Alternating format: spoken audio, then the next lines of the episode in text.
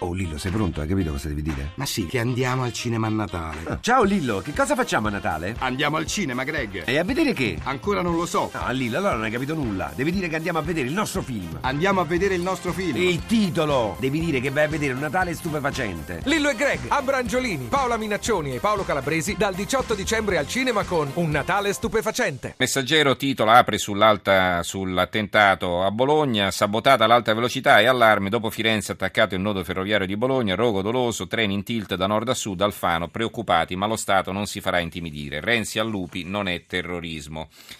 Allora, eh, come detto, arriviamo all'ultimo argomento de- di questa puntata. Abbiamo slittato un po', però eh, andremo avanti finché non avremo esaurito abbondantemente tutti i nostri ospiti che sono in attesa e che abbiamo chiamato perché insomma vogliamo ricordare in quest'ultima puntata eh, prima del Natale vogliamo ricordare proprio questa festa degnamente. Eh, incomincio con la lettura rapida di, dei titoli dei giornali dedicati a questo argomento. L'osservatore romano, non siete soli.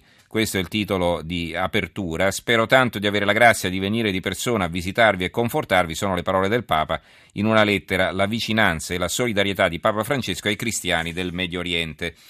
L'avvenire eh, apre così testimoni coraggiosi, lettera del Papa ai cristiani in Medio Oriente, il, da- il dialogo nella verità e la condizione per la pace. Francesco, alla vigilia del Natale, siete un piccolo gregge con una grande responsabilità dai terroristi pratiche indegne dell'uomo. L'articolo di fondo è firmato dal cardinale Angelo Bagnasco intitolato L'onesta direzione, il Santo Natale 2014 degli italiani. E eh, sul Natale molti giornali locali eh, si sbizzarriscono, il Corriere dell'Umbria eh, ha addirittura quattro pagine all'interno la mappa di tutti i presepi, decine di rappresentazioni artistiche e di rievocazioni viventi. L'Eco di Bergamo, un Natale di speranza, le storie della vita, esempi di persone capaci di credere nel domani e eh, il Corriere Adriatico, presepi viventi, mostre musei, l'alternativa, si parla dello shopping che accelera, traffico nel caos, code in centro per gli ultimi acquisti. Insomma, sembra che ad Ancona stia andando piuttosto bene, ma anche si hanno notizie, naturalmente non è solo Ancona, che a fare testo ci sono notizie anche da altre parti d'Italia della ressa per gli acquisti di fine anno. Eh, la crisi anticipa i saldi, c'è questa, anche questa notizia che scatteranno il 3 gennaio. La Sicilia nel Natale di Santa Croce non c'è il bambino, Santa Croce è il paese di Loris e insomma si danno notizie anche sulle indagini, c'è l'ombra di un complice della madre. E eh, volevo leggervi un, un uh, articolo in controtendenza scritto da, eh, Luigi, da Ferdinando Camon, credo sul, eccolo qui, eccolo qui, sulla nuova di Venezia e Mestre. È cambiato tutto, anche Natale, un tempo ci si ritrovava in famiglia, oggi basta Skype, dalla festa cristiana alla società dei consumi. C'è solo il primo capoverso dell'articolo di Camon che purtroppo non possiamo leggere, però scrive, è significativo, non dite ritorno a Natale perché non c'è nessun ritorno. Il Natale di quest'anno è diverso da quello dell'anno scorso e non ha niente a che fare con quello di 20-30 anni fa. Se poi andiamo più indietro, il Natale che sta per venire è tutto l'opposto. E insomma, eh, noi parliamo del Natale con vari ospiti. Incominciamo eh, da Lucia Capuzzi, giornalista di Avvenire, che ci parla di Cuba e di come si sta vivendo il Natale a Cuba alla luce di quanto accaduto, insomma, del disgelo, come è stato definito, tra Stati Uniti e Cuba dopo eh, oltre eh, quasi 60 anni, dopo 55 anni. Allora, eh, Lucia, buonasera. Buonasera a voi. Allora, raccontaci, tu hai intervistato l'arcivescovo di Cuba, no? di, di, dell'Havana. L'arcivescovo di Santiago, ah, di Santiago di, sì, Monsignor Garcia Ibáñez, che è il presidente dei, dei vescovi cubani, Sì. e che ha raccontato di questo clima natalizio un po' speciale quest'anno. Eh, ricordiamo che a Cuba fino alla visita di Giovanni Paolo II nel 98 eh, feste- il Natale era un giorno lavorativo, poi Fidel Castro decise nel Natale del 97, proprio poche settimane prima della visita di Giovanni Paolo II, di ripristinare la festa. Come quindi si stanno riappropriando della tradizione del Natale, al contempo questo Natale però ha delle caratteristiche speciali perché ha coinciso con l'annuncio di Raul Castro e di Barack Obama della normalizzazione delle relazioni.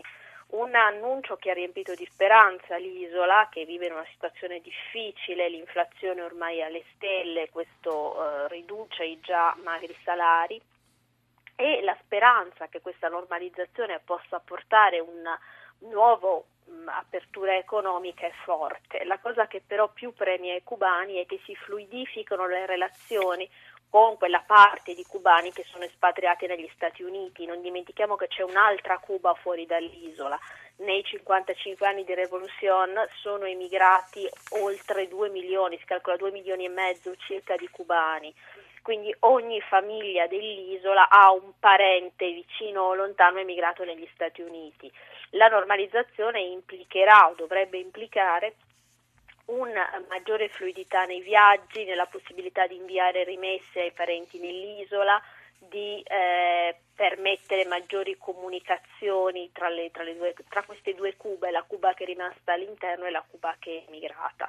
Quindi c'è questa grande attesa delle famiglie cubane di poter finalmente ricongiungersi o ricongiungersi più facilmente.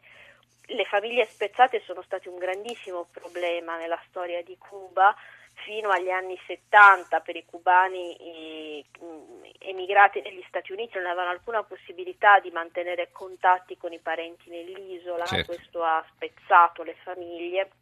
Fino agli anni 90 i cubani non potevano andare negli Stati Uniti neanche con un permesso, quindi era proprio una storia di, di forte divisione l'annuncio di Barack Obama e di Castro ha rianimato la speranza che finalmente ci si possa ricongiungere con i propri cari emigrati. La eh, professione della fede come è vista a Cuba? Insomma, chi va in chiesa è guardato con sospetto o piano piano ci si sta facendo l'abitudine? Molto meno che nel passato, prima, ehm, soprattutto negli anni 70, che è stato il periodo più duro della rivoluzione cubana, in coincidenza anche con l'irrigidimento dell'Unione Sovietica, i, i credenti non potevano per esempio frequentare facoltà umanistiche, avevano una serie di preclusioni nei posti di lavoro o nelle cariche interne al partito.